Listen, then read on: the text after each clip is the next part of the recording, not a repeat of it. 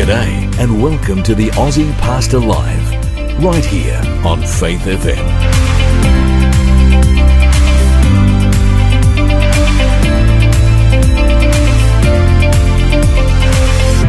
G'day, my name is Lloyd Grolleman and I'm the Aussie Pastor coming to you live from our studios in northwest Sydney out at Richmond actually on a pretty good Sydney day, although it's struggling to be warm, but it's not too bad. It's not raining, a bit cloudy outside, but it's a good day to be alive and we're praising God. Hunty, Yeah, it's also good to be here with your listeners. Thank you for joining us this afternoon. how are you? Ah, I'm very, very blessed now.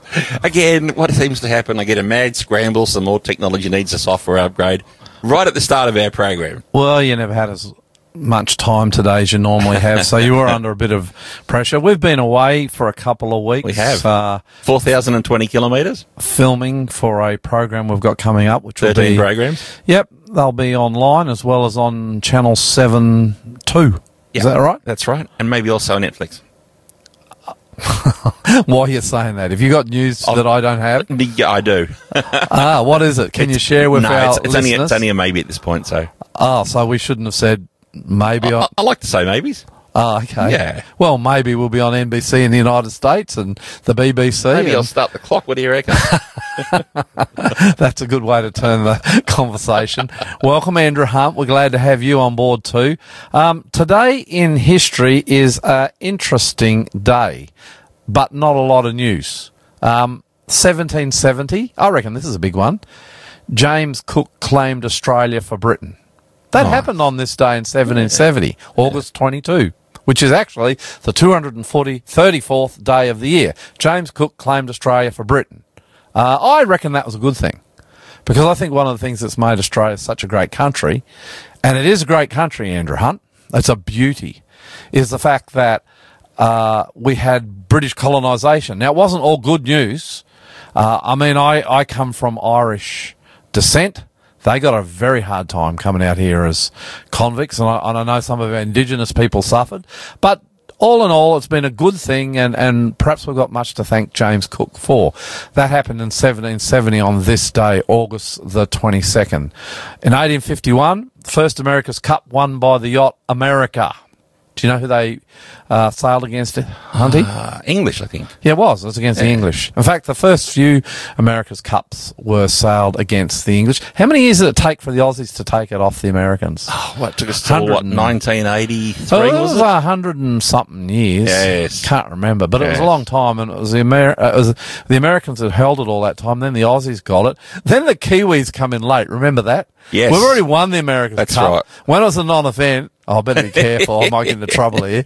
But the Kiwis come in and keep winning it, and but you're too late, boys, from over the ditch. We'd already done it, lost Yep. interest, Well, and moved That's on. it. We broke the 100 plus year drought. Yeah, yeah, we moved on. Yes. Uh, in 1894, Mahatma Gandhi, who was India's um, champion of freedom, he begins his struggle at, on this day in 1894. He began his struggle against Britain for equality. Uh, in 1902, the Cadillac Motor uh, Company was formed, and I still got no video countdown timer, Hunter. Just You letting don't you have a know. countdown No, timer. I don't, mate. There's no videos playing I don't have a countdown timer. on the bottom of your screen. Ah, yes, I do. Oh, yeah, I thought so. Yeah, I do. I like that. You know, we've been away. We have. It's going to take us a little while to get. You know, the Hey, Cadillac still to the make Cadillac. fans- they still make fantastic high quality cars. Are they the best American made car? The They're- they're luxury up, car? They're definitely up there. Because you watch the movies. I've never been in a Cadillac. I've never driven a Cadillac, but you watch the movies and they say they're beauties. True? I've, when I go to the US and I get a chance, I hire them because they're fun to drive. Big V8 engines, soft, soft suspension. They feel good. Well, if you like to cruise the freeways like I do, What are they? What are they like going around corners? you know they're a ship. They're no good. Well, not not. Well, I buy I hire their grandpa car, the the big V8 Well, you're a grandpa. grandpa that's car why. because I like to be comfortable but fast. Well, you are a grandpa. I am. A, I they good on fuel economy ca- uh, Cadillacs? Or- I'm assuming they are because most American cars now are good on fuel. Except for the Jeep. Yep. Yep. Yep.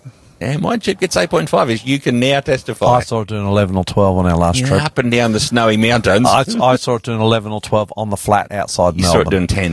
1941, Siege of Leningrad begins. Have you ever heard of No, that? what's that? It was a massive battle outside the city of Leningrad uh, in World War Two. uh, that took a million and a half. It, it, it, well, let me before I give the the casualty figures. It took two and a half years to fight between the Nazis and the Russians, World War Two. Uh, there were a million and a half people, citizens of Leningrad, who died in that siege. Now that's not soldiers. A million and a half. Think of that people. On top of that, there was a half a million up to six hundred thousand soldiers on the Russian side who died, and the same on the German, between half a million, six hundred. So you're talking about a million and a half plus one point two. You're talking about headed towards three million people died in that terrible two and a half year battle. But the Russians won it and is in- instrumental in winning World War Two. Um, births Frederick II, Elector of Saxony, was born in 1412. The reason that matters is because he was actually the grandfather. Listen to this for Yeah, yeah. this is how desperate I was to get some births today. he was the grandson. Uh, the grandfather of Frederick III, the Elector of Saxony. So he's a grandfather. You got it? Uh-huh, got it. Yep.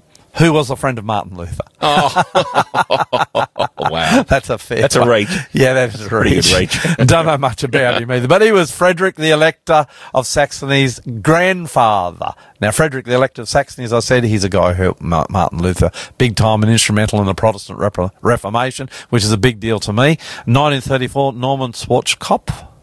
You know who he is? The shampoo company? Oh, Hunty, not you've that- just shamed yourself on national radio. The general who Oh, the led general. the U.S. Army into battle in the Gulf War, Andrew Hunt. Uh, has an interesting life. Well, he was uh, the general, as I said, who who led the U.S. and the Allied forces against uh, Saddam Hussein. He was born on this day, 1934, died 2012. Matt Swalander, Philander, you know who he is? Formula One racing car driver. I might have made a mistake at the beginning. I thought he was a tennis player. Or maybe he was. maybe, maybe, yeah, well, I'm not doing too well today, so. I'm sure he was a tennis player. He was Okay. born this day in 1963. Paul Colman. Oh, I know Paul Australian. Colman. Who is he? He's a top Christian singer, top bloke, great singer, good mate of mine.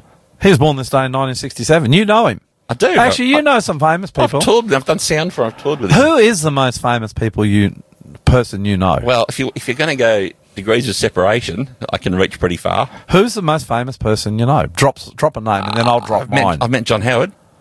okay, so he's. I think you're above me. I haven't met John Howard. I met Dick Smith. Haven't met Dick Smith. Um, I don't know. I've met a heap of cool people. The best I can do is Ben Carson.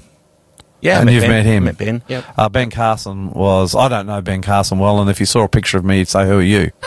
but he did come to my church one day to preach. He was, he worked in Donald Trump's. Yeah. Um, Housing commissioner, I think. Yeah, that's it. Mm. Yeah. Okay, well, that, that's this day in history, Hunty. Would you like to open with a prayer, brother? I would. Dear Heavenly Father, Lord, thank you for all of our listeners. Lord, I pray multiple blessings on everyone who's tuned in this afternoon, Lord. I also pray for a special blessing from my mate Lloyd as he opens the Bible and gives us a Bible study. And Lord, I pray that you give us a good afternoon as we lift you high in our community. In your precious name, Jesus, we ask. Amen. Hunty, You're listening to the Aussie There's Pastor not supposed to- on Faith there's, FM. there's not supposed to be a sting. I'm talking over the top of it. I There's can not- hear you talking. There's not supposed to be a sting. Because Steve Harvey, a good friend of ours, no, not really, we don't know him. Very I don't know famous, very famous from the United States of America, does the prices right and some of these other big shows. Also a believer. And he does this welcome to Jesus Christ. Hmm. Like he's coming out as a guest on stage. It's pretty cool. Yeah, listen to it. If you will, just imagine with me if I had the pleasure of bringing out Christ. This is just how I would do it. It ain't got to be the way you do it. You might not think it's just right, but this is how I would do it. Ladies and gentlemen, it is my honor to introduce a man who needs no introduction.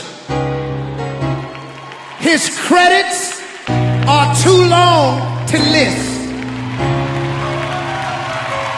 He has done the impossible time after time. He hails out of a manger in Bethlehem, Jerusalem, by way of heaven. His daddy is the author of a book that has been on the bestseller list since the beginning of time. He holds the record for the world's greatest fish fry. He fed 5,000 hungry souls with two fish, five loaves of bread. He can walk on water, turn water into wine, no special effects, no camera tricks. Even before the kings of comedy, he was hailed the king of all kings, ruler of the universe, Alpha and Omega, beginning and the end, the bright and the morning star. Some say he's the rose of Sharon, and some say he's the Prince of Peace. Get up on your feet, put your hands together, and show your love for the second coming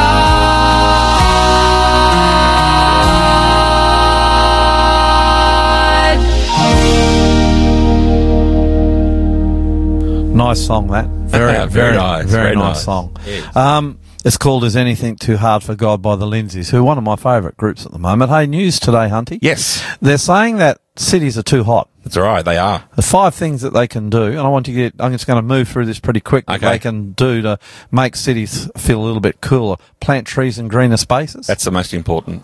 Is it? Yep, because people can sit under them in the shade. They give oxygen. They bring moisture out of the ground, which they perspire into the air and make it moist and cool. Do you know how much Trees are great. Do you know how much cooler it can be sitting under a tree in a, on a hot day? It's a lot. 25 degrees. Wow. 25 degrees cooler. What about this one? This is As soon as I read this one, I thought of you spraying mist. Oh yes. Hunty was out So, at Al- this- Alice. He was out at Alice Spring one night, and he was very, very hot with his wife, and he was spraying mist over them. And it was just for me a nightmare scenario. Spraying cold water over yourself in the middle of the night. It's that hot. I still, yes, I still do that. I've got a mist bottle full of water. I spray into the air if I need to cool down in summer. yeah, okay, uh, it works. Works fine. Let me tell you, this actually started in China during the during the pandemic. They actually uh, realised that the pollution was so high, people were sick from the, not only the pandemic but from the pollution. So they started spraying mist into the air to capture the pollution and bring it down to the ground. And, and it made it cool. And everyone realised it was nice and cool, so they they use that now. As I don't think we're doing that in. Australia. Roll out awnings. Roll out awnings. Yes, roll out awning. Anything? Any comment on that or not? Nothing. Yeah, I do know. Um, a lot of these uh, long time ago built cities, they're close together of concrete and stone. They really suck up the heat and they keep the heat rolling. I keep the heat um, for a long time.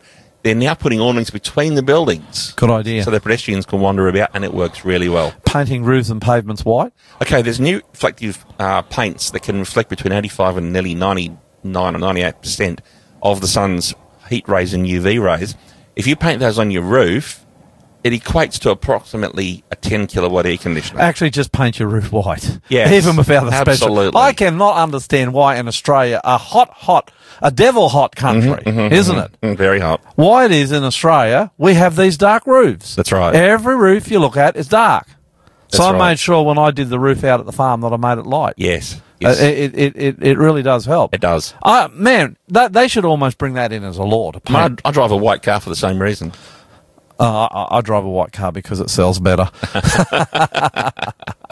um, returning to traditional building techniques. I think what they mean by that is having plenty of open windows. Yeah. uh, plenty, plenty of air, plenty of room to move. Hey, the Yep. second one is it fair petrol price fail where the opposition's blaming the prime minister for the price of petrol? That's not entirely fair, is it? Oh, I think the bigger the bigger question is how is it that Anthony Albanese got to be prime minister for the sake of the hard done by and the workers? And when asked the other day how much petrol is, he didn't know. Yeah, I can't understand that. No, he says, "Oh, I got chauffeur cars and people fill my Well, car it's up." true. It's true. That doesn't matter. You know what's on everyone's mind right now? The cost of electricity, the cost of petrol, and the cost of rent. These are the three things that are causing people to walk to work, leave their car in the garage, and turn off their heaters and air conditioners.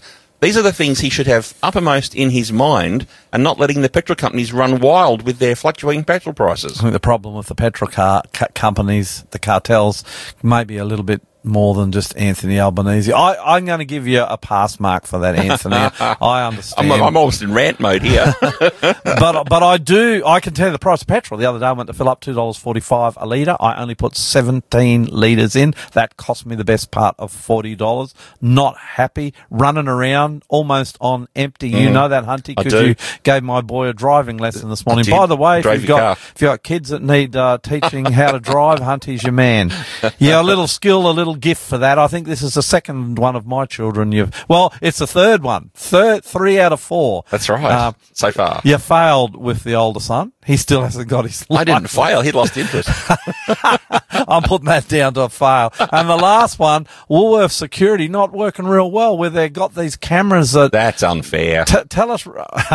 That's unfair. so I shouldn't say it's not Look, working real well. It's not working real, but I'm not a, I'm not a big fan of these self-service checkouts because they're they're glitchy and bumpy and they don't they don't suit me at all. Well, but, I'm not a fan of them either. But You know why? Before you go on, Yes. because I got to do the work. I'm happy to do the work to save the money. I'd rather not. I'd rather sit there and let the lady at the checkout do it. So what Woolies has done is put a couple of cameras up in the roof. Look what's in your basket.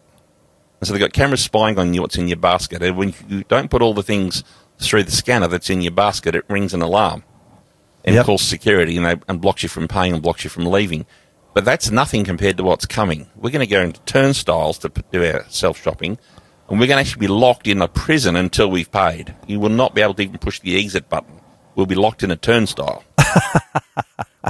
I'll just vault over the top of it. Truth is, I'm not worried about stuff like that because I'm I've never ever stolen a thing in my entire life from Woolworths or any shop, and I don't intend to. And I think it's designed to try and bring our our prices down, Hunty, because they're losing billions of dollars a year in theft, and I think hmm. that's really really sad. And if if you're one of those people who's stealing from Woolworths, well, stop. Because someone's got to pay for it, and that's you, the one who's thieving, and me. Just not a good, not a good way to go, is it? Indeed Um, not. This guy, Hunty, as we come to the end of our news section, Dr. Jim Bockholtz, I came across this the other day, and I'll tell you what, it lit me up.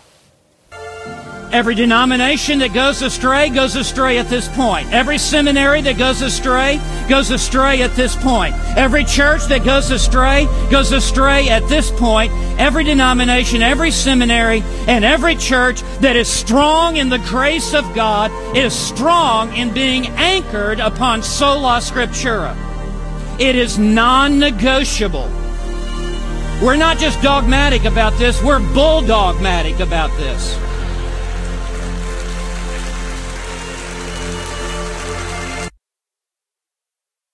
I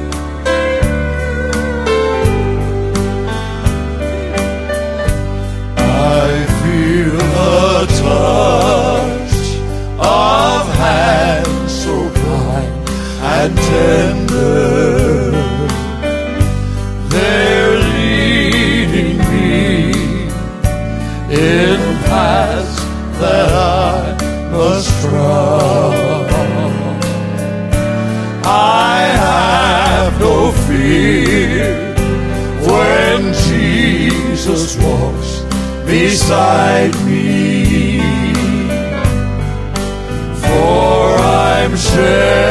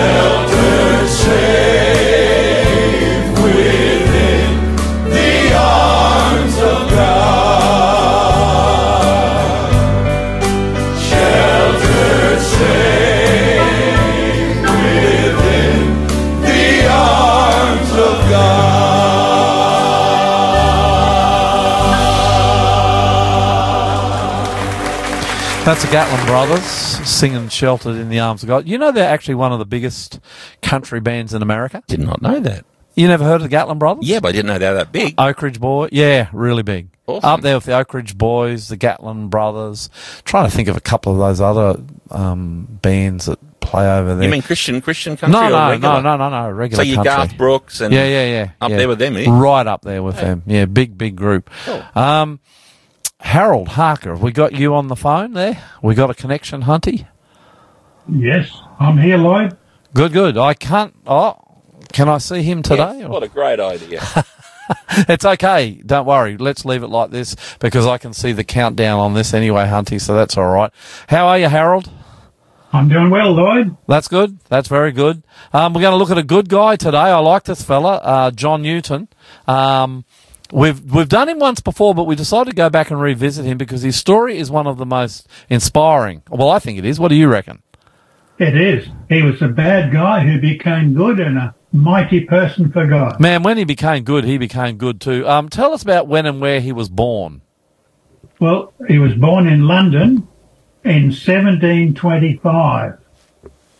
So, he come from a big family or a small family? No, John Newton was the only child. His father and his mother, he was the only son and the only child in that family. That that's unusual in those days, isn't it? Because they'd usually have large families, often losing a lot of children before they grew up from the diseases and the viruses and the, the plagues that ran those days. That's right. Um, what did his father do? Well, his father was a sea captain, so he would have been away a long time too. Does that mean he would have been well paid? You know, sea captain was that a big job back then? Uh, It was a big job. It was, yeah. Yeah, and his, his mother was a was a humble woman. What religion did she uh, practice? Well, she was a dissenter. In other words, she didn't like the Church of England, and she was a Puritan, and so she was a simple Christian who believed to worship simply. Puritans, Protestant. Uh, what did they believe? Was it basic? Well, the, the Protestant, the Puritans were in the late 16th and the 17th centuries.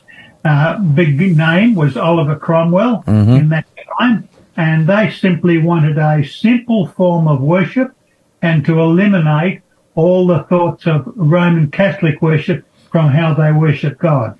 okay. Did she bring him up a Puritan? Did she bring him up in Christ? Did she bring him up religious? Yes, she did. She taught him to read the scripture and to memorize the hymns and the catechisms and so on. So she was a, a, a strong Christian and brought him up that way.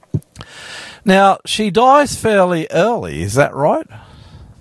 Yes, he was just seven years old when she died, and that would have been a massive in- incident in his life. So what did John then do? Young boy.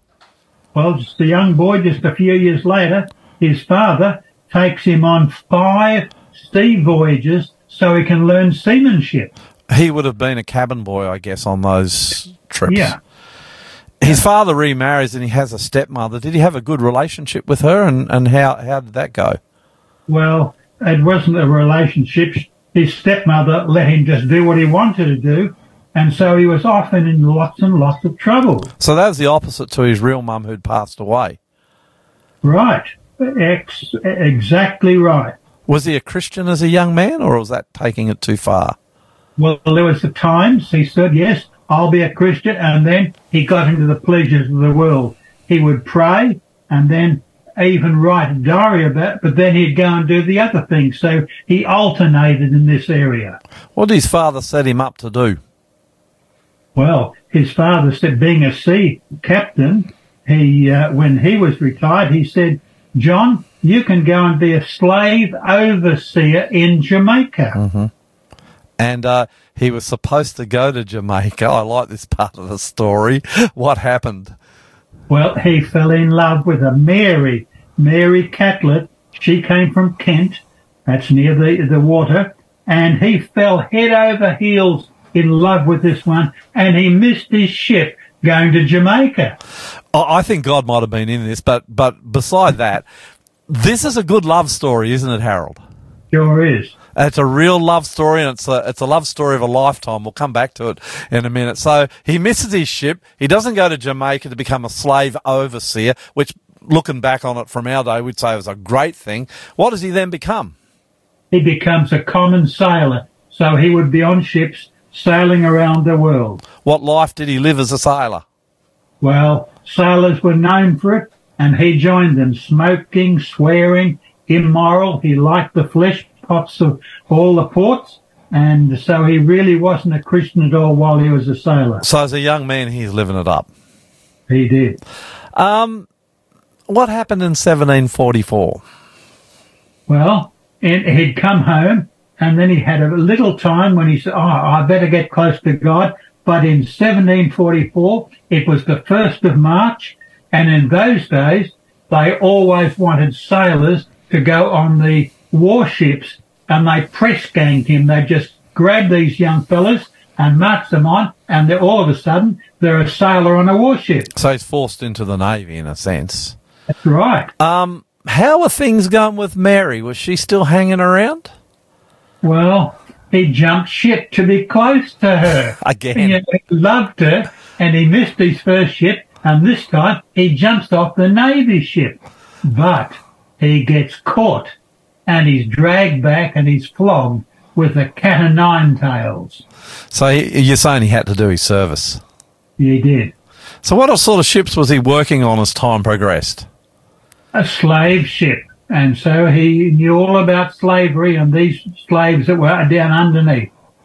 Yeah, and if you have a look at the history of those slave ships, they were pretty horrendous, awful thing. In fact, I don't think, Harold, we can really imagine what it was like.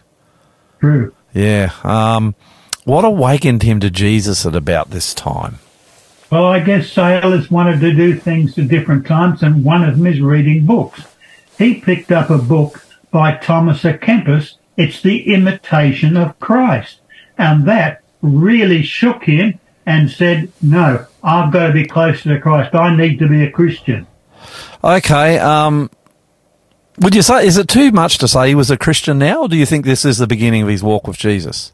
Well, it was, but he'd been alternating all his life, and I think there's another time he alternates back to his old ways. Yeah. So he's, he's still back and forth a little bit, but he's on these slave slave ships. Obviously, the Holy Spirit's in his heart and starting to work on him. What what did he do for the slaves, which was unusual? Now, this you, might look back and say, "Well, that's not much," but it, it, it's it's a sign that things are changing in his life.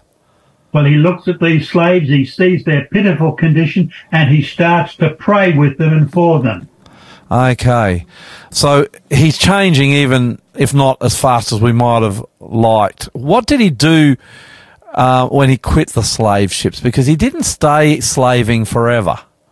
No, he had married Mary in 1750, which means he would have been 25. Yep. Then he became a tide surveyor in Liverpool. So he was measuring in the harbour all the tides and so on. Do you think he, he got out of the slave ships because of his efforts to follow Christ and the Holy Spirit starting to move him a bit, or do you, do you think it was just to be for his wife, or, or we don't know? I think it was both, but Mary would have had a big influence on him. So he becomes friends with someone who became very powerful and very influential. Who was that? George Whitefield was the great preacher of England, along with George Wesley, uh, John Wesley, and uh, he became so close to this guy, he even tried to emulate him and become a preacher. He says George Whitefield was the greatest preacher he ever heard. That's right. In fact, Newton said, I don't know who's the second best preacher, but I know who's the best. Mm. That's George Whitefield. So he's now got aspirations to be a preacher, but he's also a hymn writer. He has Yes, mu- he has music in him. What famous hymn did he write? Well, he was out at Olney. I've been to his little church where Yep. he was, he became the pastor there and he wrote hymns. He published them, Olney's hymns, and one of them is the world famous hymn, Amazing Grace. Hmm.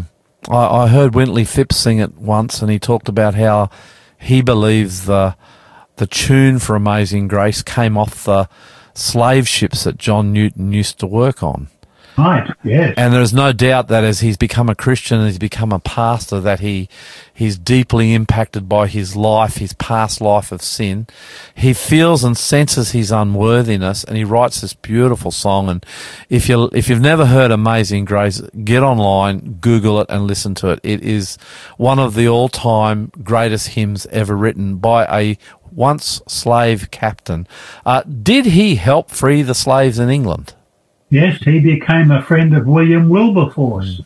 Maybe we should talk about him again, but w- that was a push to finish slavery, and he was certainly a voice in that area. I'd love to go back and visit Wilberforce's life sometime, actually. Um, he became the Prime Minister, Wilberforce, correct? Oh, he was friends of Pitt. the Oh, Prime Pitt, Minister. the Prime Minister. So there was Pitt, who was the Prime Minister. There was Wilberforce and Newton, who were friends. But those three were instrumental in bringing slavery to an end in England. Correct. And they did it long before the United States did too, which is worth noticing. His wife dies, and that's a tragedy, true? Yes, she dies in 1790, and so he writes what were known as letters to a wife, talking about his love of the life who'd been with him all these years. Did he keep preaching after she died? A little bit, but he got plagued with poor health and failing eyesight, and uh, he probably preached for five or ten years, but he died in 1807, which was 17 years after his wife died. So he lasted a fair, a fair distance. How old was he when he died? He he, was, he would have been uh, 82. so that's a long, long life in those days. It sure was. What was written over his grave? I found this really interesting. Well, you know, John Newton wrote what should be on his grave, and this is what he wrote. Hmm. John Newton, clerk, once an infidel and a libertine, a servant of slaves in in Africa, was, by the rich mercy of our Lord and Saviour Jesus Christ, preserved, restored, pardoned, and appointed to preach the faith he had long laboured to destroy. That's fantastic ep- epitaph on your grave, isn't it? That's a great story of a life of a man who became a stalwart for God. Uh, just in conclusion, when you look back on his life, what do you think we learned from it, Harold? Well, it doesn't pay to, to alternate. Once you decide on God, go for Him. Be His. Totally. Yeah. He came across eventually, though, didn't he? He did, and that's what he was. Fantastic, Harold. Thank you for your story today of a tremendous man in history. God bless you, and we'll see you next week. Sure will. God Bye bye. You're listening to the Aussie Pastor here on Faith FM. Should have played Amazing Grace after I this. should have played Amazing I didn't Grace. think about it. Didn't think about it. Not planning properly. Getting back into it after a couple of weeks away. Um, Greater Vision, one of my favourite groups. This is a new song. We never played this before. I like it. For all he's done. And the reason I chose it, Hunty, What's that? is because when you look at John Newton's life, Yep. it was about grace, it was about forgiveness, it was about how God forgave a dirty old slave sea captain, hmm. made something very special of him, a preacher who then went out and freed the slaves. And if God can do that for him, he can do it for you. And thus this song, beautiful song from Greater Vision, for all he's done.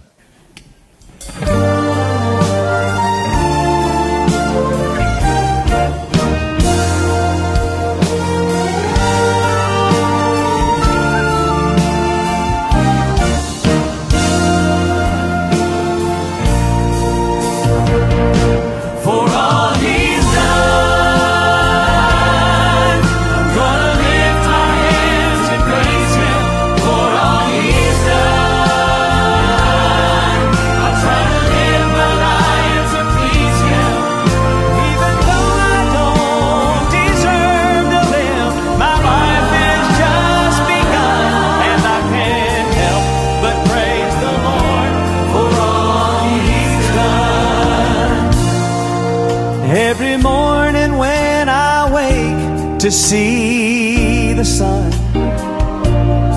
I can't help but think about the Lord and all the things He's done. He meets my every need. You know, He's been so good to me. And I can't help but praise the Lord for all He's done.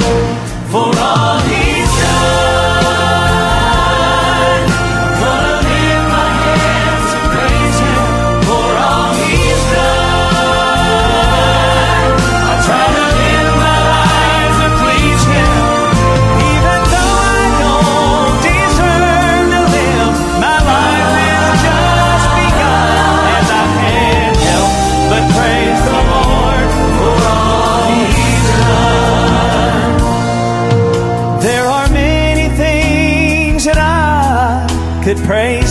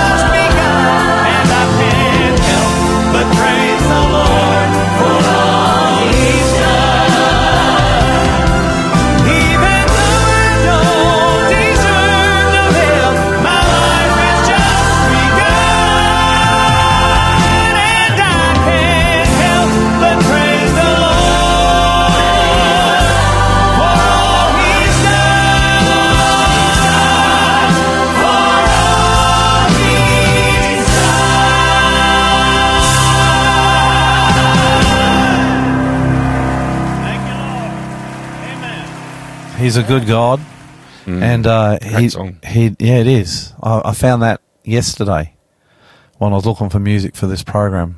Um, good tune, moves pretty well. Talks about how wonderful Jesus is and for all he's done. You know what he has done? What What's the major thing, Andrew, that Jesus has done for you? Well, I mean, I have to say peace all the time because my life is so peaceful. Having having knowledge that I'm saved, I got an afterlife, that God loves me.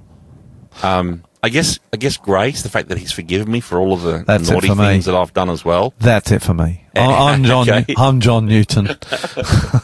I, I think when you look back on your life, Yep. and you see the failures. There's so many of them, and the pitfalls and the Yep. way you've let him Yep. down. Yep. He always sticks around you, Jesus. He never lets you go, and he's there to forgive you and give you what you just said, peace. And you can't buy that, can you? Mm. Can't. This sermon is one I preached just this, yeah, Yeah. just a few days ago. Yep. It is sensitive. It is biblical, and it's one of those sermons you have got to listen to, Hunty, right through, or you might get the wrong idea Mm. about. I, I think I say that in the beginning of it. It, it it's challenging, uh, and I think if you're prepared to listen to it now, you will be challenged. And I'm happy to hear from you. Let me know what you think about it. Um, Hunty, if they wanted to contact me and Mm. Yeah, let send, me know, Send us an email. Yep. The Aussiepastor at gmail.com. and I'll certainly look at it and may even read it out. Um, it's called, what did I call this sermon, Hunty? Something about the God of the unmatched The shoes. unmatched shoes. That's right. Yeah, the God of the unmatched Great shoes. title. Yeah, let's see what you think. There was a rich man who wanted to get a painting of the. Um, Uh, well, he had a lot of money. He wanted to get a, a, a, a, a, a painting of Luke 15. And so he commissioned the painting and he said, I'm going to spend a lot. He said this to the painter, and this is the prodigal son. I'm not going to preach on the prodigal son, this is just a story. And he said to the painter, I'm paying you a lot of money, I want you to do a good job. Okay, I'll do a good job. And so the painter goes away and he paints this magnificent scene of the prodigal son coming home to the father and the father running to meet the prodigal son. And so the man who had commissioned the painting, the wealthy millionaire, came to have a look at the unveiling. And the painter was very excited to share with him the unveiling of this painting. And they unveiled the painting, and it was a beautiful, large painting. And there was a picture of the father running toward the son, and the son in his bedraggled clothes coming back to the father. But the man who'd commissioned the painting, the millionaire, noticed that the painter had painted the father in two different kinds of shoes a blue shoe and a red shoe. And he looked at the painting and he looked at the painter and he said, What on earth have you done? The father has two different coloured shoes, blue and red. He said, I'm not paying for that. And the painter looked at him and said, You're not getting what I'm trying to do. The father, when he saw his son, was in such a rush to get to him they didn't bother what shoes he put on. He just grabbed the nearest two and they weren't matched, put them on and ran for the son. And then the millionaire says, yeah, okay, I get it. You see, the father was in such a rush to get to his son, he wasn't interested in what shoes he was wearing. He just grabbed the nearest two and ran. And I, I, share that story at the beginning of what I'm about to share with you today because I want you to understand that, and I think you do already, but I want you to understand that Jesus loves you. His love for you is deep. His love for you is full of grace and mercy. And for me, in my life, it seems to have been never ending. God's love for me, for you, never seems to stop. He loves us whether we're good or whether we're bad. He loves us whether we're churchgoers or non-churchgoers. He loves us whether we're following Him or whether we're far away. God loves us. And I think it is a little bit like only it's multiplied a little bit like we love our children. I love my kids whether they're good or bad. I love you, Danae, whether you're good or bad. Often you can be bad where you used to be. I still love you. And God's like that. He loves us, He loves us, He loves us. Now I want you to remember that as we get into the study. If you've got your Bibles, I want you to open them to Daniel chapter 12, verse 1, and then we're going to read Matthew chapter 24, verse 21 and 22. Daniel chapter 12, verse 1. This is Daniel the prophet. He's coming to the end of his life, to the end of the book, and this is what he says in the first verse of this last chapter of this incredible book. He says, At that time, Michael, who is Jesus, the archangel, the head messenger of heaven, who stands guard over your nation, will arise. Then there will be a time of anguish.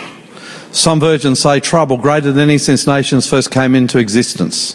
But at that time every one of your people whose name is written in the book will be rescued. So we know this is just before the second coming because you've got that last line, you've got the second coming, you've got the end of the world, Jesus coming to rescue his people. And we've got here, and it's an interesting passage of Scripture. These two passages of Scripture I spent a lot of time on studying. You'll hear me when I preach from time to time bring them up. Before Jesus comes, there will be time of trouble like the world has never seen. That's what Daniel the prophet said. He said that uh, 600 years before Jesus, about 2,600 years ago. It was Jesus who has inspired him when he wrote that. He said, Before the end of the world, which I believe is the time we live in, there will be a time of trouble like the world has never seen. Jesus backs that up in Matthew chapter 24, verse 21 and 22, in his famous discourse on the Mount of Olives about what it'll be like at the end of time. This is what Jesus said. So he backs Daniel up. He says, verse 21, For there will be greater anguish or trouble at that time. Let me start again. For there will be greater anguish than at any time since the world began. He's saying the same thing.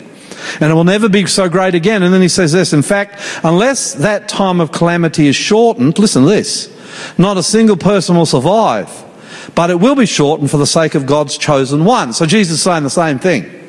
Before the end of the world, we're facing a time of trouble like the world has never seen. Stop and think about that for a moment.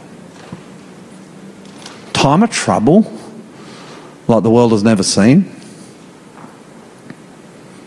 I think there's a problem with this. And here's the problem. Yesterday I went to Lake Macquarie Park, or lost. I, I went to Macquarie Park Shopping Centre. I got lost. Not Lake Macquarie, Macquarie Park, and I got lost. I was whinging about it on Facebook. I mean, I got really lost. And the reason I had to go there is because my doctor has kind of gone from where he used to be in Mooroonga over to that shopping centre. And I think that shopping centre is a nightmare, to tell you the truth. Every time I go there, and I've been to the doctor at least five times, every single time I go there, I get lost. I mean, I got lost, and, and, and I'm going, so I started going to the doctor. I actually got some bad news this week. You know, I got a knee replacement.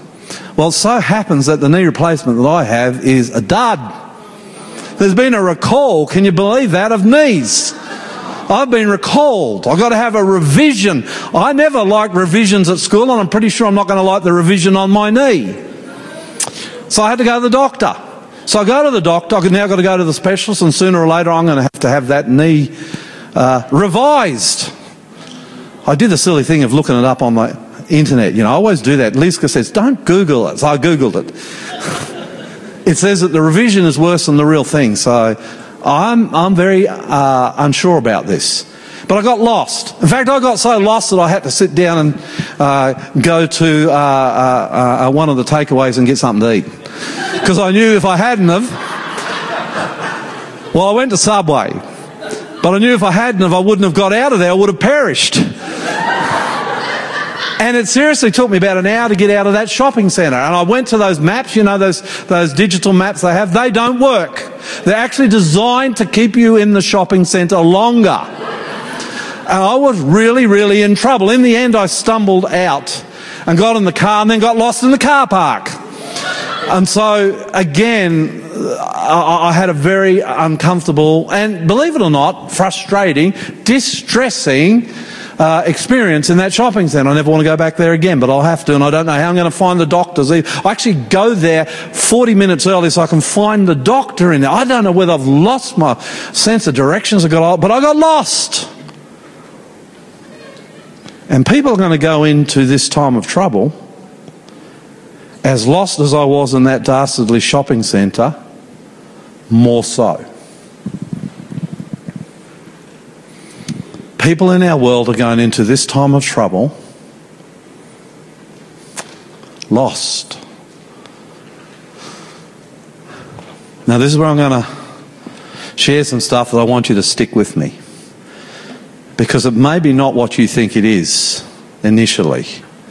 The Matildas, we want to celebrate. Huh? Played wonderfully well made Australia so proud. In fact, the last few years, uh, you'll be glad to know my friend from New Zealand. I've been getting into football in a real way. He supports Arsenal, does that man? Poor man.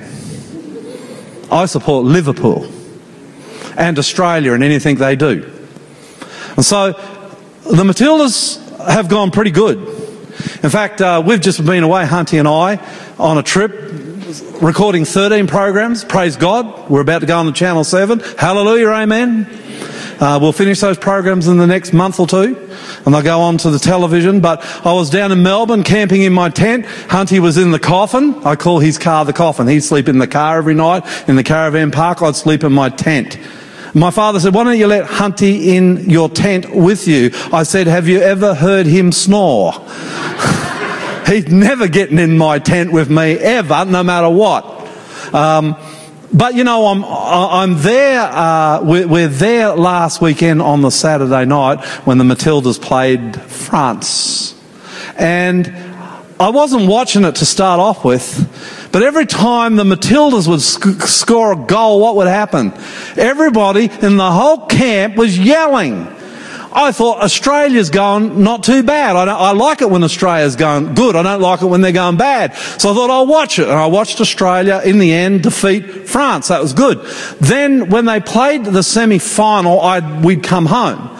And this is how popular the Matildas in this game was. So I came home and they're playing the uh, semi-final against England. Uh, the dastardly enemy.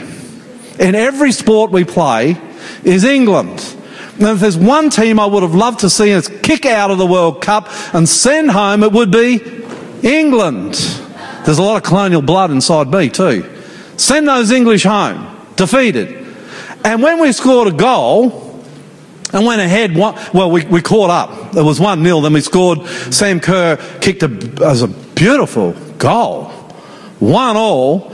And I wasn't watching it, but I heard the entire suburb around me erupt in cheers. Now, the people next door to me, I didn't think were Australians, but they're going for Australia. I mean, I'm surrounded in our area by Indians, praise the Lord, all going for Australia. We want Australia to win. Well, I turned it on just as the English woman scored the second goal and then the third, and I hope I didn't jinx them.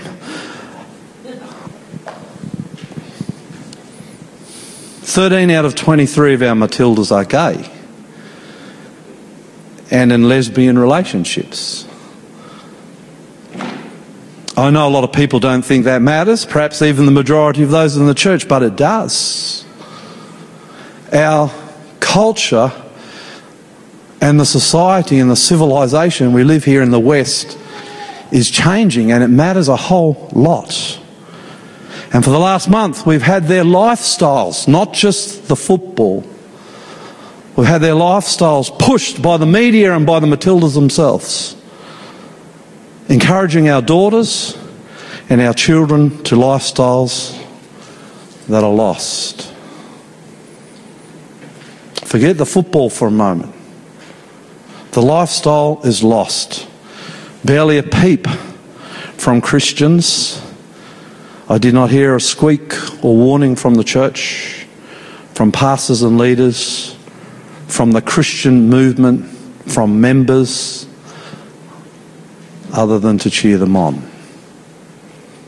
A culture lost and drowning in sin, people wounded and broken and hurt. And you will mishear me today if you think I'm condemning because I'm not. And that's going to become clearer in a moment. When I look at what's going on with our Matildas, who I happen to be very proud of, I feel pity and sorrow and empathy and concern and love because so many of them are lost.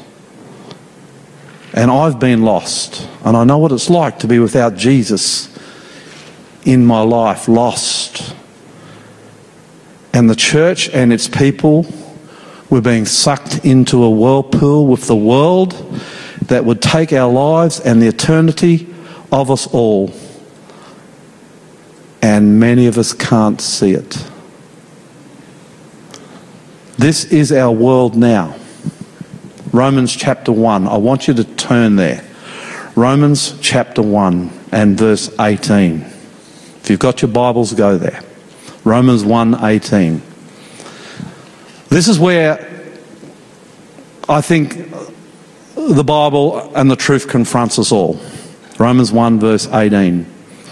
But God shows his anger from heaven against all sinful, wicked people who suppress the truth by their wickedness. This is the Bible. This is Paul, who was taught by Jesus in the deserts of Arabia. This is Paul the Apostle. Perhaps outside of Jesus, the most preeminent writer in all of Scripture. He's the one who brought the gospel above all others. Now, the Bible's full of the gospel, but it's Paul who brought the gospel front and center to the message of Christ. Again, I want to remind you, trained by Jesus himself, recognized by the apostles, by Peter even, as one of, if not the leader of the early Christian church. This is a man inspired by God. This is a man touched by God. This is a man led by God. This is a man who was martyred for God. His joy was to serve the Lord under persecution and hardship. This is Paul the Apostle. Now, as a Christian church, if we're going to make a stand on truth, it has to be on the Bible. It's the Bible that defines what is right and wrong in our world. It cuts across every one of our lives. There's not one person I've ever met, including myself, where the Bible doesn't tell me things, tell us things that we might not want to hear. It reveals inside of us what is right and what is wrong and what is sin and what is not. It's the Bible. And in these end times, the Christian church, we have to make a stand on what is truth and what isn't in the Bible. Now, I'm not talking about judging others who are in sin because we are all sinners and fall short of the glory of God. Hallelujah. Amen. We're all sinners. We can't afford to look at others and judge, but we can afford to look at the world and say, according to the Bible, that is right and that is not. Now, let's go further what Paul has to say here because I think where it gets interesting is where it goes. Verse 20. For ever since the world was created, people have seen the earth and the sky. Through everything God made, they can clearly see this, his invisible qualities, his eternal power and divine nature. So they have no excuse for not knowing God. Paul says there's no excuse. Go out into nature, and I'm with Paul. There is no excuse, none at all, for a rational thinking mind to deny God or a creator being. It just can't happen. It does, but it shouldn't. Verse 21 Yes, they knew God, but they wouldn't worship him. As God or even give him thanks. There's, there's consequences for not worshipping God and acknowledging who he is. And they began to think up foolish ideas of what God was like. As a result, their minds became dark and confused. Claiming to be wise, they instead became utter fools. And instead of worshipping the glorious, ever-living God, they worshipped idols. Made to look like mere people, birds, animals, and reptiles. Paul's talking to his culture. A culture of idol worship. He says this is foolishness. And then he says this. So God, because they're worshipping idols, because they're not acknowledging God as the creator, so God abandoned them to do whatever shameful things, shameful things. That's what Paul says. Their hearts desired. As a result, they did vile and degrading things with each other's bodies. They traded the truth about God for a lie. So they worshipped and served the things God created instead of the Creator Himself, who is worthy of eternal praise. Amen. That is why God abandoned them to their shameful desires. Even the women turned against their natural way to have sex and instead indulged in sex with each other. And the men, instead of having normal sexual relations with women, burned with lust for each other. Men did shameful things with other men, and as a result of this sin, they suffered within themselves the penalty they deserved. Paul is talking straight. And I don't really care what the other theologians say, how they try to explain away this. It is simple. This is Paul the Apostle. This is the Bible. This is God through Paul telling us what is right, what is wrong, what is darkness, and what is light. And as we live in this world, crashing to its end, the people of God cannot drift from these truths. And if we lose our sense of what sin and wrong and darkness is, then before we know it, we'll become part of that darkness. The church, the people of God, need to know the difference between right and wrong. What God accepts and what He doesn't. And if you're a follower of Jesus, what He accepts and what He doesn't, what He calls light and darkness matters. We are disciples of the Lord. We claim the Bible. Well, we've got to believe it. Amen? We've got to believe it. And we often stop there. But Paul didn't. And we make a mistake when we stop there. Because in the next few verses, I think he might pretty much capture us all at one stage or another in our lives. Verse 28 Since they thought it foolish to acknowledge God, he abandoned them to their foolish thinking and let them do things they should, that should never be done. Their lives became full of every kind of wickedness sin, greed, hate, envy, murder, quarreling, deception, malicious behavior, and gossip. Here it goes. They are backstabbers, haters of God, insolent, proud, boastful. They invent new ways of sinning and they disobey their parents. They refuse to understand, break their promises, are heartless, have no mercy. They know God's justice requires that those who do these things deserve to die. This really hits me in the heart here. Yet they do them anyway. Worse yet, they encourage others to do them too. What Paul's done here is he's given a description of the days we live in.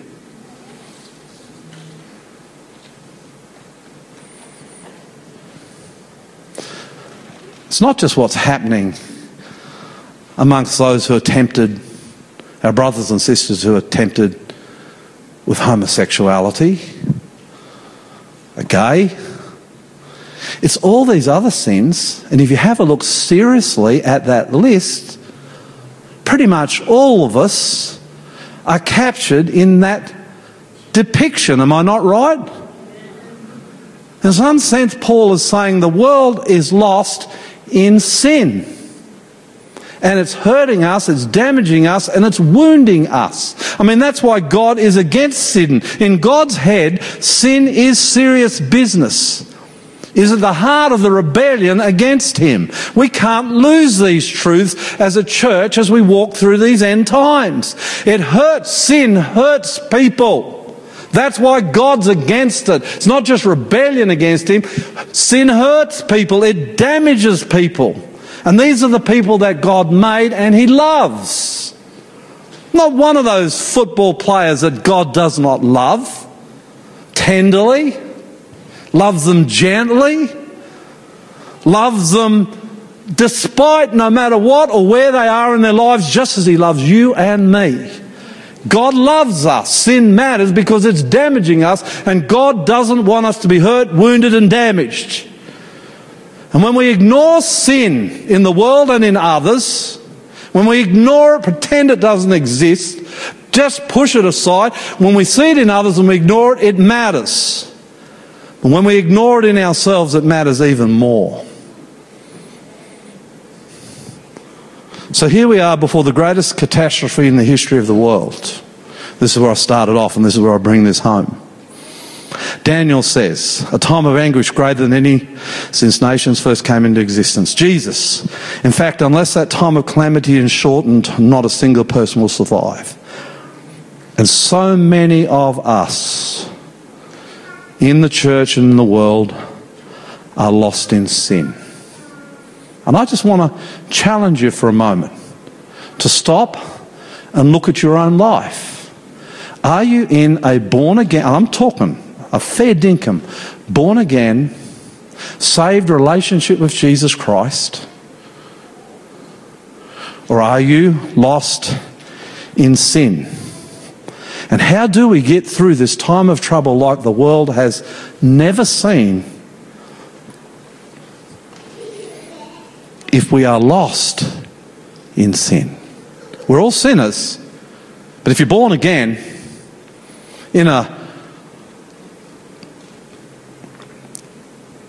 in a converted relationship with Jesus Christ, you might be a sinner, but you have a Saviour, you have an intercessor.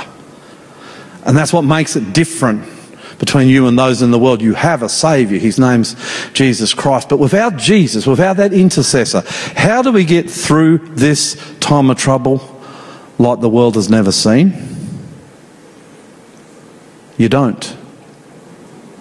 You'll be lost and you will perish in sin. It always challenges me in Luke 18, verse 8, when Jesus says, Nevertheless, when the Son of Man comes, will he find faith on the earth? So when I see what happened in the last couple of weeks in the football tournament, it just again highlights to me the precarious place our world is in.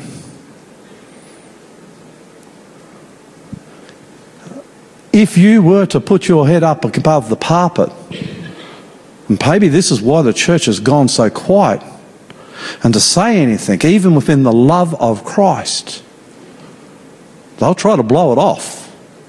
Because the world is lost in sin and it's becoming hostile now to the call of Jesus to repentance. It's hostile to the Bible's definition of what is right and wrong. This has not been our civilization. I am 59, about to turn 60. I've been here for a while, and this is not the world I grew up in. The world has become hostile to God, to His law, and to His definitions of what is right and wrong. But there is good news. The God of the unmatched shoes is coming for you, and He's coming for the people in this world. He loves you. And he gives us gentle invitations, often with stern warnings, to follow him. And I think we need to learn to take these gentle invitations with their stern warnings humbly because these warnings and these invitations come to me too. And I'm trying to be humble and to listen to God and to concede to him and to submit. They're intended, these, these invitations and these warnings are intended to save us from death and destruction that's coming to this planet. Isaiah 1. Come now, said Jesus. Let us settle this. I like the King James. It says, Come now, let us reason together.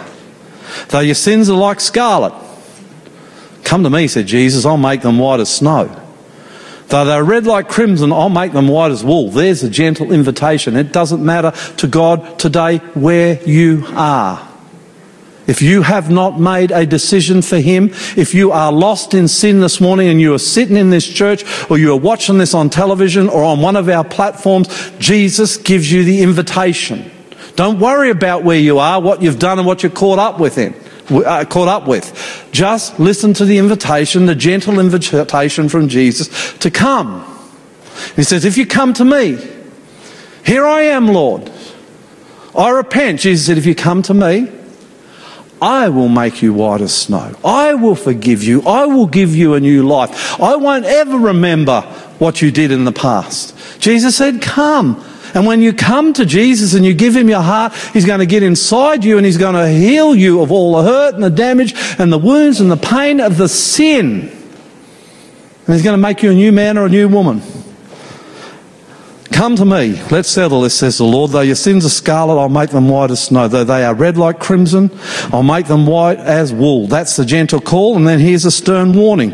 If you only obey me, you will have plenty to eat. But if you turn away and refuse to listen, you will be devoured by the sword of your enemies.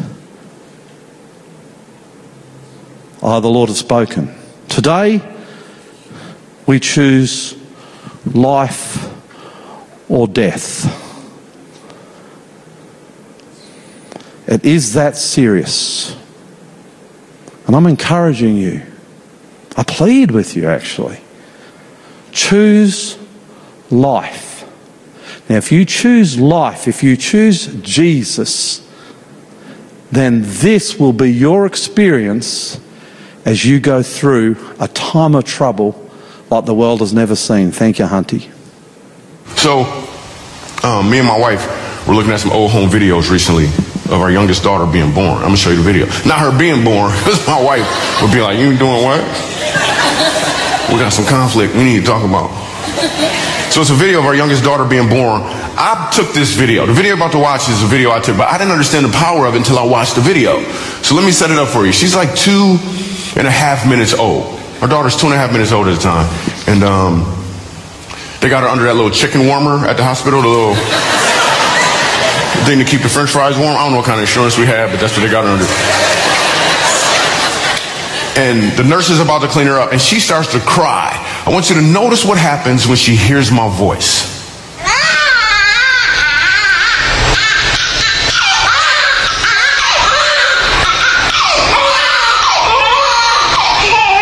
Okay, Ford, look, look, I'm right here. It's okay, it's okay. I'm right here, I'm right here. You're doing just fine. It's okay. It's okay, I'm right here. Right here, yeah. It's okay. It's okay, baby. Yo, so that was pretty powerful, right? Now, now it's like seven, seven and a half minutes or so later. The nurse is done cleaning her up, and she starts to cry again. I speak up, and she stops crying again. But I want you to notice what happens when I tell her I love her. Portland, it's okay. It's good, it's good, it's good. I'm right here, I'm right here. I am right here. I love you. I love you. I love you. Yeah, I'm right here. I'm right here. It's okay. It's okay. So here's the thing there's going to be times in life where it feels like you're going from conflict to conflict to conflict. Or maybe you're just full of fear because of all the uncertainties right now. The key thing to do in those moments is to be still and listen for the Father's voice. Be still and listen for the Father's voice because He is talking to you. And what He wants you to know is that He's right here. He loves you. All you have to do is open your eyes. At that time, Michael the archangel who stands guard over the nation will arise. Then there will be time of anguish greater than any since nations first came into existence. If you know Jesus, as this world collapses, as your finances disappear, he will say to you, I am here. I am with you. You'll be okay. Matthew 24, 21, 22. In fact, unless the time of calamity is short, not a single person will survive. As we go through whatever is ahead of us, losing our homes, God, I am here. I am with you. Losing our jobs, God, I am here. I am with you. If we have food shortages and we struggle to get enough food to eat, I am here. I am with you. If wars break out and ravage our land, God says, I am here. I am with you. If somewhere, somehow, someplace we suffer persecution and have to flee for our lives, as Jesus indicates in Matthew 24, I am here. I am with you. Do you get it? And that's why walking with Jesus matters. That's why it's important to come from Him out of the sin drenched catastrophes of this world. Come to Jesus. And then as this world crashes, and whether you like it or not, I want to invite our musicians to come forward. Whether you like it or not, whether you can see it or not, it will collapse.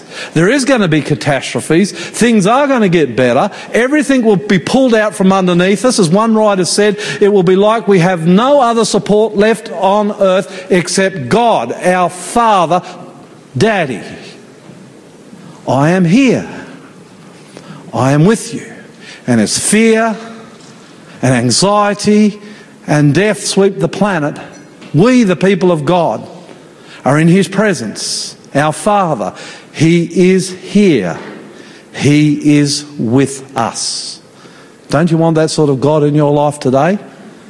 And that's what we've got to share with the lost out there. We don't want to condemn them. We don't want to judge them. We acknowledge what sin is, but we're not condemning them in it. We're calling them from it to enjoy what we have. God, our Father, Abba, Daddy, I am here. I am with you.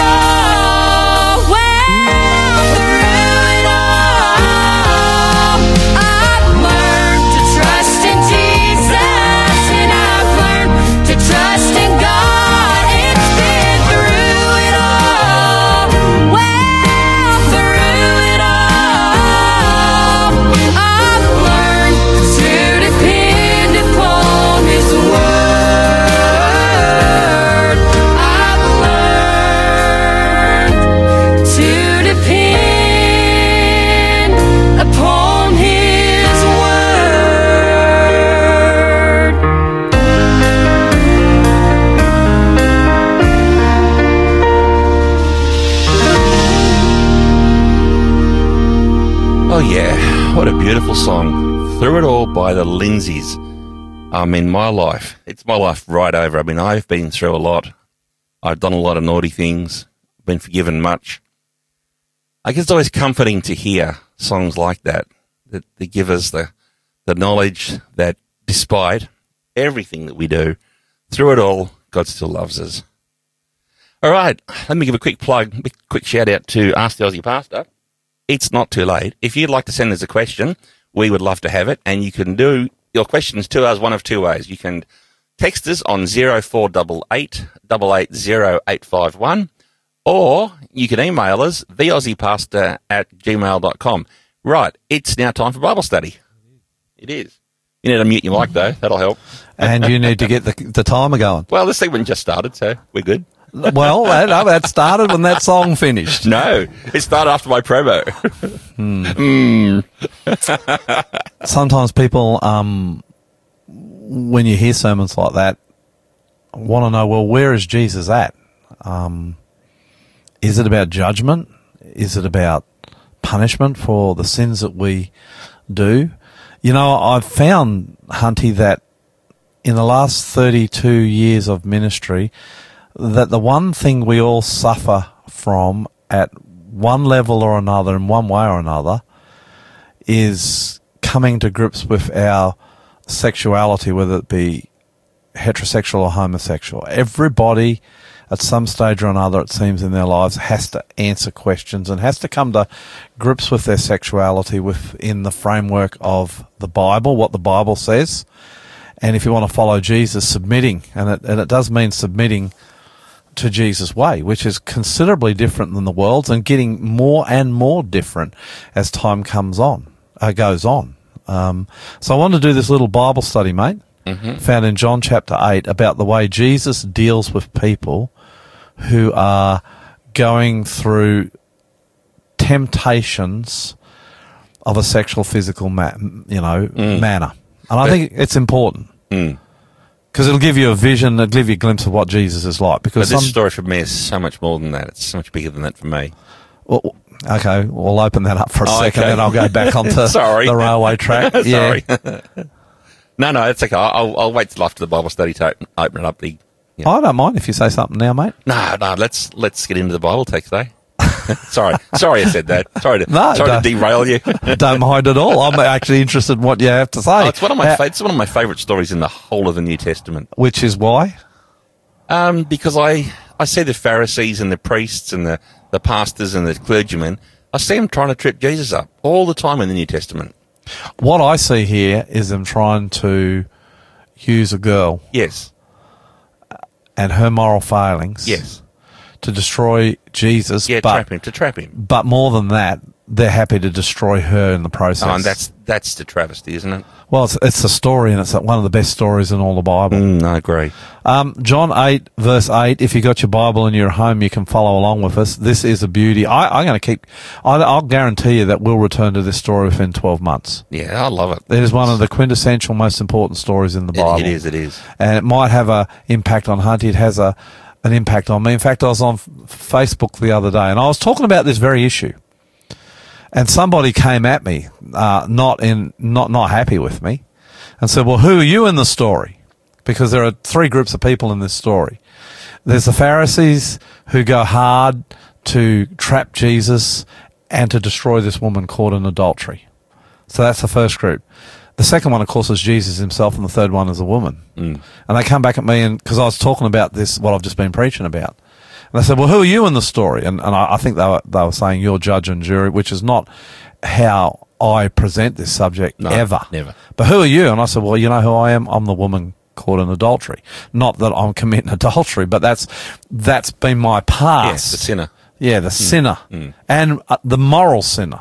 So this story means a lot to me, Hunty. So that's why I was interested in hearing from you. Yeah, it means And a lot why- to me Yeah, too. why it means a lot. Um, Yeah. John 8, verse 8. I think you're going to be reading from the NLT. Yes. Just read verse, uh, not 8, verse 8. John chapter 8, verse 1. Ah, i got to get my glasses, man. 1 to 3. Go. Okay. Um, Jesus returned to the Mount of Olives, but early the next morning he was back again at the temple. A crowd soon gathered, and he sat down and taught them. So, so you get the scene, Hunty. Yeah, yeah, yeah. That, that Jesus has just come back to Jerusalem. Uh, he's been on the Mount of Olives. Remember when we were there on the Mount of Olives? That was special. And to get day. to Jerusalem, you've got to go down the Mount Yeah, of through the Olives, valley. through the valley, and then back the other up. Because Jerusalem's built on a mountain. It is. In fact, you and I'd be considerably slimmer if we'd lived back then. You wouldn't have to go to the pool, and I wouldn't have to get on my bike. That's it. Yep. So, so he goes down the mountain, through the valley, which is only only a few meters wide, really.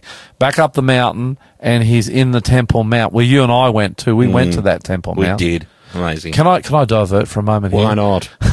This is where Hunty got caught trying to film me. Did I get caught? Oh, that's right. The Temple Mount. Yes. Yeah, you did. The but, big gold dome. and, and you won too. well, they were still pretty. They were pretty smart to catch on to what we were doing because we were being very subtle. Yeah, I was about hundred meters away from Yeah, him yeah. and Hunty. but, Yeah, they- they worked- they worked it out. Apparently, you're not allowed to. Well, you're allowed to film, but you have got to pay. Is that right, Hunty? Ah, yeah, they're just trying to protect their Territory, their their everything. turf. They don't want us saying bad things about them and it getting all over the internet. We weren't going to do that. No, we were not. So here they are. They're Jesus in the Temple Mount. Yep. A crowd gathers around. Yep. He begins to preach, Yep. teach. What happens? He's teaching. Yep. As he was speaking, the teachers of religious law and the Pharisees brought a woman who had been caught in the act of adultery. They put her in front of the crowd. Teacher, Maybe, maybe, maybe this was a setup. it's a setup. I reckon it was a setup too. I reckon Um, We, they, we can't prove it from the scripture. But But, you- you, yeah, go. I was going to say, it looks like to me the Pharisees actually got this. We'll call her a prostitute, maybe. Can we call her that? Well, the Bible doesn't say that. Woman of the So, night. so I wouldn't. No. I wouldn't say okay. that. Okay, it- it looks like the Pharisees set this up. They knew, Although we don't know for sure. no, we don't. So they've got a man and a woman together outside of marriage. So that's adultery. Well, no, it's not. They've got a man and a woman inside of marriage. So they're not married to each other, but they're married. That's why it's adultery. It'd be fornication if it was the other. I know Oh, it might be technical, gotcha, but uh, gotcha. You need to understand the gravity of this Right. sin. They were married. So both of these people were playing up on their partners. yeah. Okay, so we got two people, a male and a female, who are with people they shouldn't be doing things they shouldn't be doing. But only the female was dragged before Jesus, and I just want to let you Hmm. Yeah, know that she was probably that was the that? culture. Yeah, the culture. They were probably she was probably dragged before Jesus naked, so she is being humiliated. Yep. Um, She is um, being shamed, She'll be scared because she knows the penalty for adultery in that day and which, age, which is what? uh, which is stunning to death. That's right. Hmm. Verse four. So, um, in a pious voice, I can just hear them saying, Teacher, they said to Jesus, this woman was caught in the act of adultery. The law of Moses says to stone her. What do you say? Yeah. So um, the reason they asked Jesus that question because if Jesus said, "Oh, she should be stoned," they'd say, oh, "Well, only the Romans can do that, and you're breaking Roman law." If he'd said, "Well, let her go," they would have said, "Well, you're not respecting Moses and his law." See, they're trying to trap him. Trapping, looking for a big trap. Yeah, but Jesus is too smart for them. Mm, mm. And I like to say that this woman who's been caught in adultery, she's been humiliated in sexual sin. Mm. The whole world can see it. Yep. She is probably in no more safer place than with Jesus. These men dragged her before mm-hmm, Jesus mm-hmm, mm-hmm. to have her stoned and to humiliate Jesus. And I'll tell you what, she was in a safer place. And if you're out there right now and you're caught in sin and you can't escape, go to Jesus. Of course. There is no safer place than you can be, no matter what your sin, than Jesus. We've been talking about our homosexual and our lesbian friends. Go to Jesus. Talk about our heterosexual friends who are who are who are suffering sexual temptation. Go to Jesus. If you've fallen in these areas, go to Jesus. Um, I, I I I think that's the only solution. Go to Jesus for sexual sin. Mm. What does Jesus Let me do? read verse 6. So the Pharisees were trying to trap him into saying something they could use against him. But Jesus stooped down and wrote in the dust with his finger. They kept demanding an answer. Oh, sorry. Need a drink. You want me to read it? Mm. They kept demanding an answer.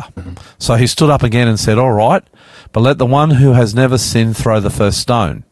Then he stooped down again and wrote in the dust. What do you reckon he was writing in the dust? We don't know, We don't know. Okay. but we can guess. So here's my guess.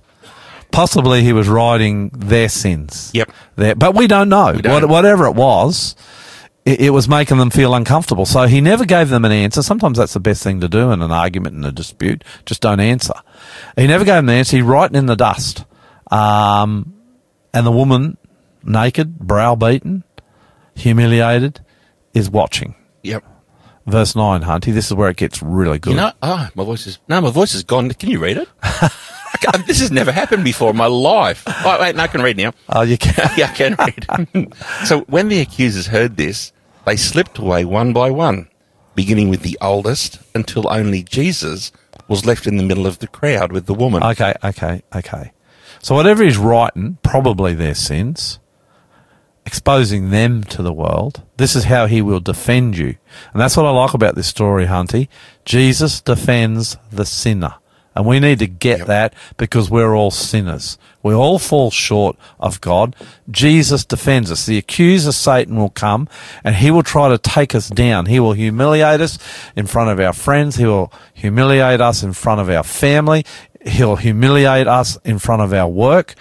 Uh, if you go to church, he'll humiliate you in front of the church. In fact, many people are cast out of the church, Hunty, for their sin. But not Jesus. He won't humiliate you. He won't cast you out. He'll defend you. And he's defending the woman. Like I said at the beginning of this Bible study, she could not have been in a safer place. Hmm. Okay, Hunty, go on. Okay, so Verse 9. I'll just finish verse 9. Yeah, when the accusers heard this, they slipped away one by one, beginning with the oldest, until only Jesus was left in the middle Hey. of the crowd with the woman. Why, why, why the oldest? Why do you think the oldest went first? I guess they had more sins. No, No. I'd never thought of that. Maybe, maybe. You're the, you're the pastor, educate me. I just no, I don't have a good answer. I, my, I was just asking. They had more sins. That's a good Well, one. more sins, they had committed more wrongs, knew instantly what Jesus was writing in the sand probably was about them. With age comes a bit of wisdom too. Uh, and there you go, age and wisdom, that's yeah, right. they got it. The young guys never got it, and they start to slip away. Yep. So and Jesus- that's what happens as Jesus defends you. Yep. Your accusers will slip away, and you're left then eventually with no one but you and Jesus. and That's that's a sweet, sweet place to be Yep. when you've been caught in sin. Yep. Yep. So Jesus was left alone with the woman. The crowd had all gone. Then Jesus stood up again and said to the woman, Where are your accusers? Didn't even one of them condemn you? No, Lord, she said. And Jesus said, Neither do I. Go and sin no more. Don't you love that? Now that's the safety right Jesus there. does not condemn you. He forgives you. He heals you. He accepts you. He wants you. He loves you. Mm, And then he says, Go, go and sin no more. I was working in town one afternoon, attending some business affairs. I heard a commotion a couple streets over, and wondered what's happening there. A young man was running from in that direction and stopped just to catch his breath. I asked him to please tell me what was the hurry. He smiled up at me and he said, I was trying to catch the crippled man. Did he run past this way? He was rushing home to tell everyone what Jesus did today. Myself and the deaf girl he's leaving to answer God's call.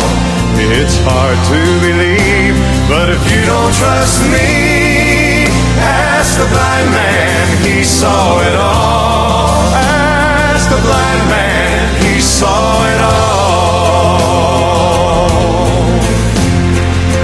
That's what the Lord Jesus can do, folks. My friend, the troubles and burdens you carry are heavy and dragging you down, you've tried everything you can possibly think of, but there's no relief to be found. That very same Jesus that altered the future of a blind man, the deaf, and the lame is still reaching out in your hour of trouble one touch and you're never the same. You'll be trying to catch the crippled man. in here and past this way? He was rushing home to tell everyone what Jesus did today. And was myself and the deaf girl he's leaving to answer God's call. It's hard to believe, but if you don't trust me, ask the blind man, he saw it all.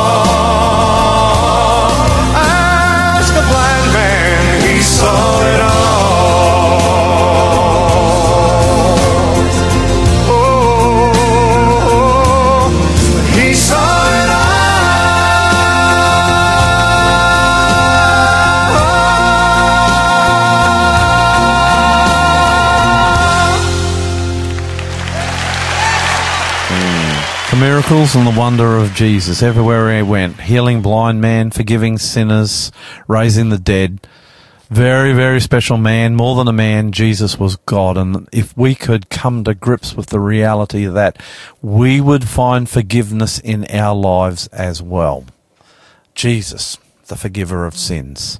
Um, this is a testimony of a Jewish man of all. And the, you might wonder why I have so many testimonies of Jewish people coming to Christ. Well, because I watch regularly on YouTube a, a channel called One for Israel.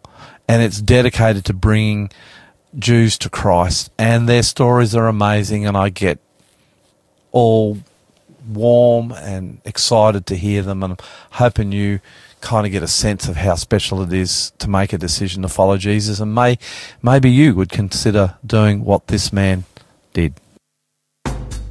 I mean, I heard about some of these these guys like John the Baptist. He's a Baptist. I found out later on he's Jewish. St. Paul, Jewish? Yeah, Jewish. St. Peter, how can anybody by the name of St. Peter be Jewish? Guess what? I found out they're all Jewish. You know, I grew up in Philadelphia in a Jewish neighborhood. On the other side of the street, that was mostly Gentiles. These poor Gentiles, they worship a statue. Some of those people had statues in their lawns. At the age of eight years old, I joined the Cub Scouts, which is part of the Boy Scouts. They had a, they have, they still probably have this today, a, a magazine it's called Boys Life Magazine. And in that magazine, they had the instructions on how to build a uh, crystal radio. I was so excited. It was it was like I was in heaven with this radio that worked. I would rush home from school and put on the earphones and I was hearing these people talking about Jesus on the short wave. They were like the same time I was preparing for my bar mitzvah and my rabbi told me never believe in Jesus and never read the New Testament. That's a Gentile book and Jesus is for the Gentiles.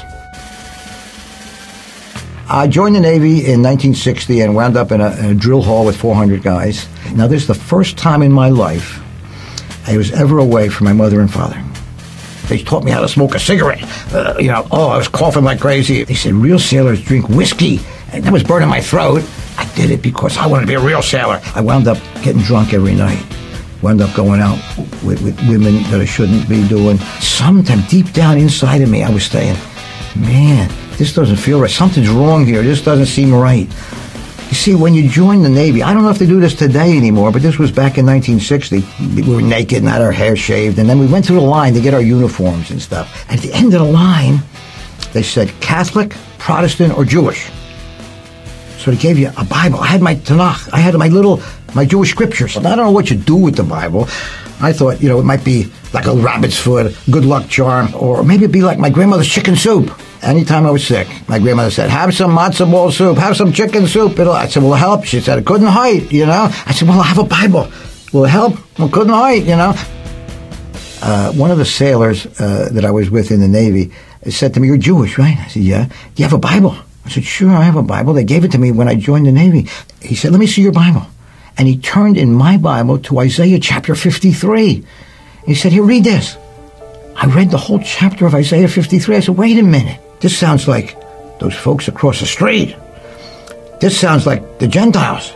This sounds like what I was hearing on the shortwave. They made a mistake. They gave me New Testament. And my rabbi told me never read the New Testament. You better take this because this is for you. This is not my Bible. I said, no, no. Look, Hebrew Publishing Company. Hebrew Publishing Company. What's, this is crazy. What's Jesus doing in my Bible? I said, well, He's your Messiah. He's my Messiah. I, I, I was shocked, and he said, Would you like to read about that in the New Testament? I said, uh, Well, I can't read the New Testament because my rabbi told me never read uh, the New Testament. And he looked around over here, and he looked over here, and he says, I'll make a deal with you. If you don't tell your rabbi that you read the New Testament, I won't tell him either. I thought about that for a minute. Okay, but I was scared. I thought lightning was going to strike me. I actually thought I was going to be struck by lightning. I expected it to be a Gentile book. I expected it to take place in Rome with a bunch of popes talking about Catholic things and statues.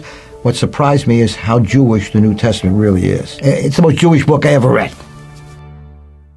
The more I, I, I read the scriptures, the more I, I was was praying, I realized that inside I was not not clean. Inside I had all kinds of anger. I was getting drunk every night. I was going with the women. I was smoking three packs of unfiltered Pall Mall day, coughing like crazy.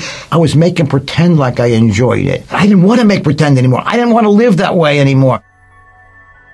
Now it's three o'clock in the morning. I'm in the barracks, big barracks and I had a blanket all the way over, and and the light was shining on the New Testament, and I, I prayed, you know, Baruch haolam. Uh, Lord, uh, uh, Jesus, I- I'm here. Uh, um, I want to believe in you, and I went to bed.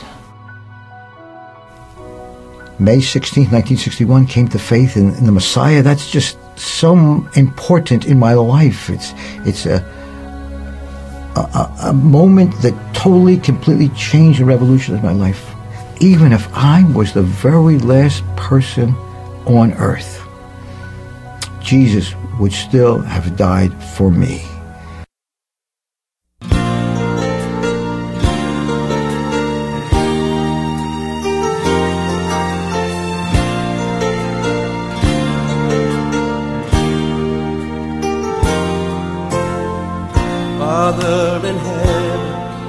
We love you. We lift your name in all the earth. May your kingdom be established in our praises as your people declare your mighty words. Blessed be the Lord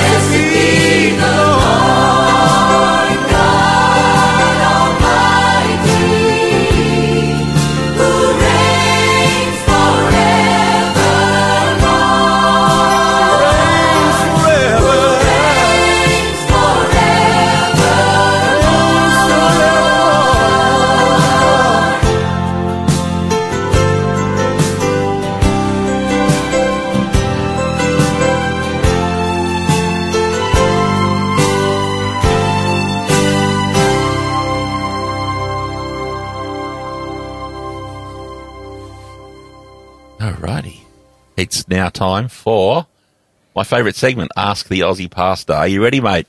I'm always ready. Okay. mate. That's not true. Feel the heat. I Someone, someone's pulled out a big magnifying glass that must have been listening to your earlier message. Yeah, okay. Okay. Does the Christian church concentrate too much on LGBT to the exclusion of other moral failures, adultery, fornication, child abuse, etc.? Um, no, I don't think so. Um, I think the church has been pretty quiet on it, actually, to be honest. Um, Well, I've never heard a sermon against child abusers. well, you have because I've preached it. Oh, have you? Yeah. I take that back. So you have. um, and I think the church has been very forthright in its pronouncements on child abuse. Very forthright. Um, some of the churches, not our one, uh, but some of the churches were taken to the Royal Commission. Uh, I think all the churches have learnt some pretty important lessons in that on how to deal with it. I know our own church has, and um, I, I think we've been very forthright um, on marriage in the Bible. What the Bible says about marriage that it's between one man and one woman. That it's the Bible. That's the Bible directive, not not ours, and not even the Christian churches. It's it's what the Bible says. Now I recognise people have a right not to or to, but it's biblical. And I think the reason that there are very there are some quarters of the church that speak up about it. I'm one of them, but not a lot. The church is actually pretty quiet about this, and I think because there's a fair bit of fear out there about what would happen and what does happen if if you do speak up. And you've got Dan Andrews in Victoria and our own premier here in New South Wales, and the other premiers of uh, of, of the states here in Australia, and even the federal government rumbling about some, uh, and and for some of the states, it's more than rumbling about the uh, consequences. Um, Mm-hmm. if, if you do speak up in the wrong way, so you've got to be very, very careful what you say. But yeah, no, I don't. I think that where you do hear the church speaking, it's more reactive than proactive. We're reacting to what's happening in our culture and our society. And in the last 59 years that I've been alive, civilization has changed hugely. So what is acceptable and what is done today and what is advanced is, is not what was done when I was a kid or, or a young man. So things have changed and the church reacts to it. Hmm. Okay.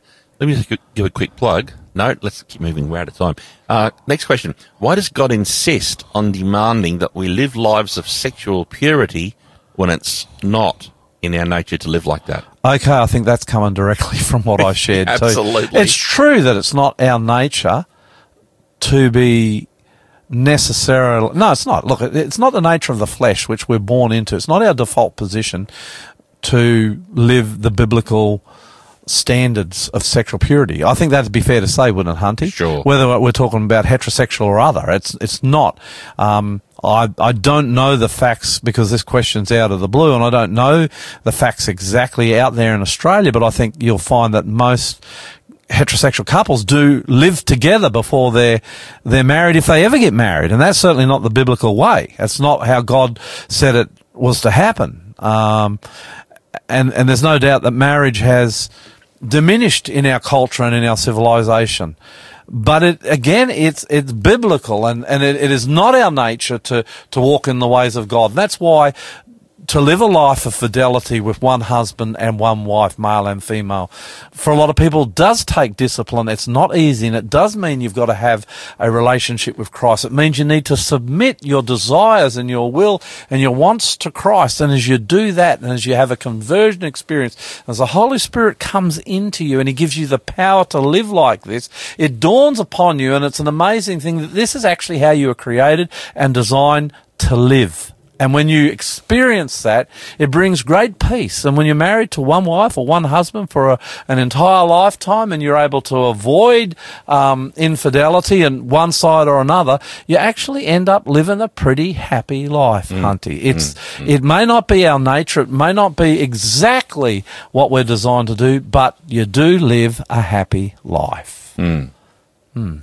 That's okay, it. well, that's that's perfect timing. You So know I think what? we're going to sing it. Well, we're going to sing. We're going to have one more song. Yep, Gaither Vocal Band. Yep. Yes, we know. Yes, I know. Something like that.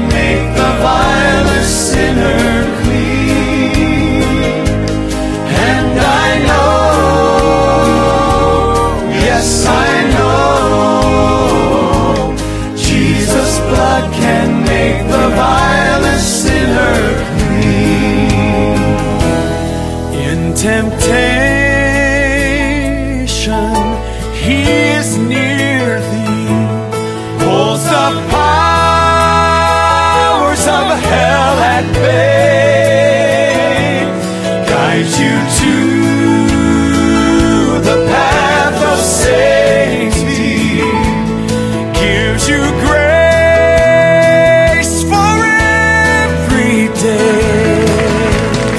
And I know, yes I know, Jesus' blood can make the vilest sinner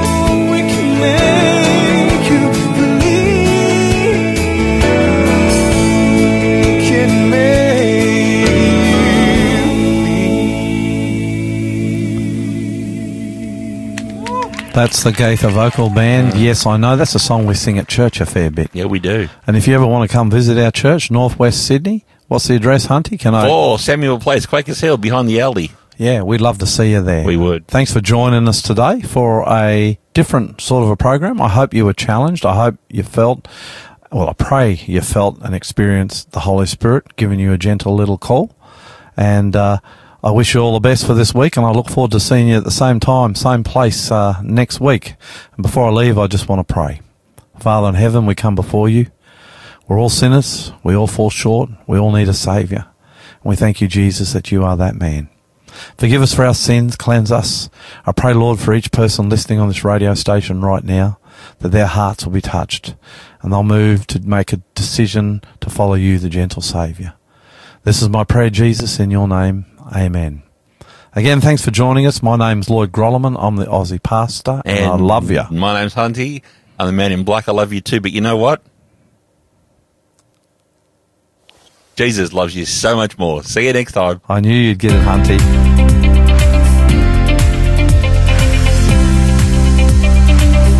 Thanks for joining the Aussie Pastor. If you enjoyed today's program and would like to find out more about Jesus, our ministry, or ways to support us, go to findjesus.tv.